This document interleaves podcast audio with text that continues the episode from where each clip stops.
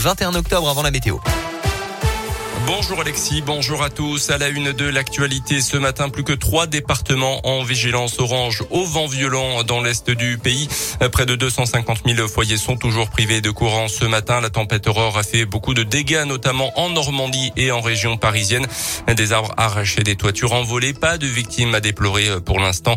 Une rafale de vent à 175 km heure a même été enregistrée en pleine nuit à Fécamp en Normandie justement.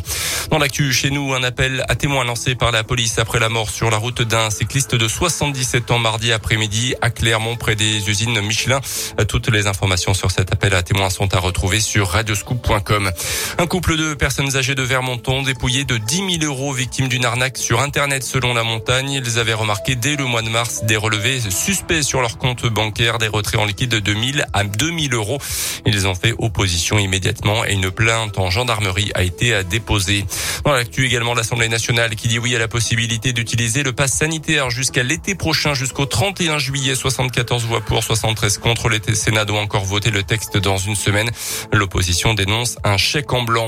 En rugby, le dossier Camille Lopez est à l'arrêt à la SM. Il a confirmé son intention de quitter le club un an avant la fin de son contrat d'après la montagne, mais il reconnaît aussi que la décision ne lui appartient pas, que son départ pourrait être conditionné au recrutement d'un autre demi d'ouverture. Et puis la sortie aujourd'hui du 39e album d'Astérix. Astérix et le Griffon, 5 millions d'exemplaires imprimés en 17 langues pour les nouvelles aventures du plus célèbre des Gaulois.